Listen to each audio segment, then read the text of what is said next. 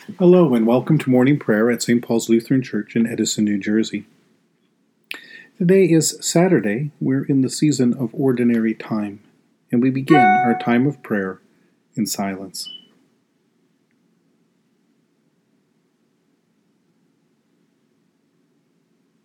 In the name of the Father, and of the Son, and of the Holy Spirit. Amen. O Lord, open my lips, and my mouth shall proclaim your praise. Glory to the Father, and to the Son, and to the Holy Spirit, as it was in the beginning, is now, and will be forever. Amen. Alleluia. Visit us with your salvation, and sustain us with your gracious Spirit. O come, let us worship and praise. Come, let us sing to the Lord. Let us shout for joy to the rock of our salvation. Let us come before God's presence with thanksgiving and raise a loud shout to the Lord with psalms. For you, Lord, are a great God and a great ruler above all gods. Come, let us sing to the Lord. Let us shout for joy to the rock of our salvation. In your hand are the caverns of the earth. The heights of the hills are also yours. The sea is yours, for you made it, and your hands have molded the dry land. Come, let us sing to the Lord. Let us shout for joy to the rock of our salvation. Come, let us worship and bow down. Let us kneel before the Lord our Maker. For the Lord is our God, and we are the people of God's pasture and the sheep of God's hand. Come, let us sing to the Lord. Let us shout for joy to the rock of our salvation.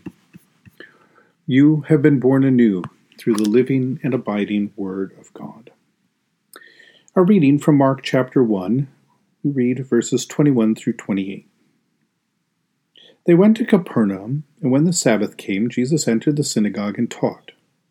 They were astounded at his teachings, for he taught them as one having authority, and not as the scribes. Just then there was in their synagogue a man with an unclean spirit, and he cried out, What have you to do with us, Jesus of Nazareth? Have you come to destroy us? I know who you are the Holy One of God. But Jesus rebuked him, saying, Be quiet and come out of him. And the unclean spirit, convulsing him and crying with a loud voice, came out of him. They were all amazed, and they kept asking one another, What is this? A new teaching with authority? He commands even the unclean spirits, and they obey him. At once his fame began to spread throughout the surrounding region of Galilee. The Gospel of the Lord. Praise to you, O Christ. The reading of this uh, story of Jesus casting out a uh, uh, an unclean spirit from a man in, in the synagogue while he's he's there teaching um, helps us to see how Jesus coming into the world has power uh, over uh, sin, death, the devil, the power to forgive sins, the, the power to cast out demons, the power to make clean, the power to purify and make holy that which has become unclean or unholy. Unlike in the world around us, or, or, or in, in sort of maybe the thinking before Jesus, or apart from Jesus, where, where those things that are unholy defile those things that are holy, here, when Jesus is in the world, when Jesus speaks, when Jesus is present, his presence sanctifies those to whom he speaks. And we see that here with this man with an unclean spirit. The word that Jesus speaks has a power to it, it does what it says. Uh, if Jesus says, The time has come, the kingdom of God has come near, repent and believe in the good news, the, the hearing of that word turns us around and gives us exactly what it is that God promises us new life, forgiveness of sin, and freedom from these powers. And we see this here demonstrated so dramatically. But, but reading this, this verse, uh, this set of verses, after we've been talking for two days about how Jesus appeared at the right time to the Apostle Paul changing him, turning him around, transforming his whole entire life. It makes me also look at this in kind of a different way and, and wonder in a way that, that maybe the story doesn't uh, doesn't invite us to do, but but just by by, by thinking about, about people, wondering what this man might say afterwards about how he's been cleaned, about how he's been set free from the power of this unclean spirit, and how, at least in a way of speaking, the words that that unclean spirit spoke that Jesus of Nazareth was the Holy One of God, and he had come to destroy and to set free those who were held in the power of this Spirit. That Jesus didn't back away from that, but set this man free. Might he talk about how how God's love broke through to him? Might he have kind of a testimony, maybe similar to Paul? Might he have been restored to this community in a way that, that now opened him up and gave him that faith that, that God is looking for, that, that created that within him so that he could hear Jesus, not as the one who had come to destroy, but the one who comes to give new life, forgiveness, and fellowship with God? That certainly is the grace of God that we find in, in this dramatic passage that the, the power of the devil is broken and this unclean spirit is set free, but the man, the man is cleansed, the man is freed, the man is restored into fellowship with God in Christ. And that is what Jesus has done for us too, has broken the power of sin and death, has united us with himself through death and resurrection in our baptism, and now has made us part of God's people, set us aside by the preaching of the gospel, the hearing of God's word, and by faith in the Holy Spirit has made us holy who have heard his word.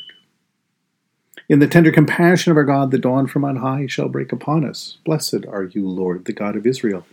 You have come to your people and set them free. You have raised up for us a mighty Savior, born of the house of your servant David. In the tender compassion of our God, the dawn from on high shall break upon us. Through your holy prophets, you promised of old to save us from our enemies, from the hands of all who hate us, to show mercy to our forebears, and to remember your holy covenant. This was the oath you swore to our father Abraham, to set us free from the hands of our enemies, free to worship you without fear, holy and righteous before you all the days of our life. In the tender compassion of our God, the dawn from on high shall break upon us and you, child, shall be called the prophet of the Most High, for you will go before the Lord to prepare the way, to give God's people the knowledge of salvation by the forgiveness of their sins. In the tender compassion of our God, the dawn from on high shall break upon us, to shine on those who dwell in darkness and the shadow of death, and to guide our feet into the way of peace. In the tender compassion of our God, the dawn from on high shall break upon us. The Lord be with you. Let us pray.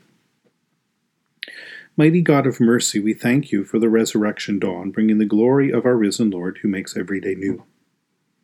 Especially, we thank you for the sustaining goodness of your creation, for the new creation in Christ and all gifts of healing and forgiveness, for the gift of relationship with others, for the communion of faith in your church. For who else, for what else are we grateful today?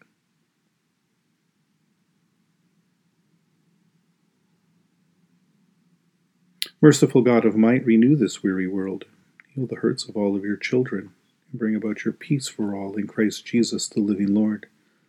Especially we pray for those who govern the nations of the world, for people in countries ravaged by strife or warfare, for all who work for peace and international harmony, for all who strive to save the earth from carelessness and destruction, for the Church of Jesus Christ in every land.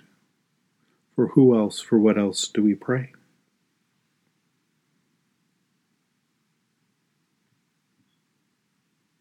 We give thanks to you, Heavenly Father, through Jesus Christ, your dear Son, that you have protected us through this night from all harm and danger. We ask that you would also protect us today from sin and all evil, so that our life and our actions may please you.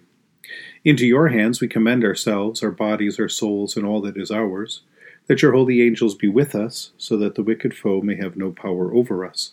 Amen. Lord, remember us in your kingdom and teach us to pray. Our Father who art in heaven, hallowed be thy name.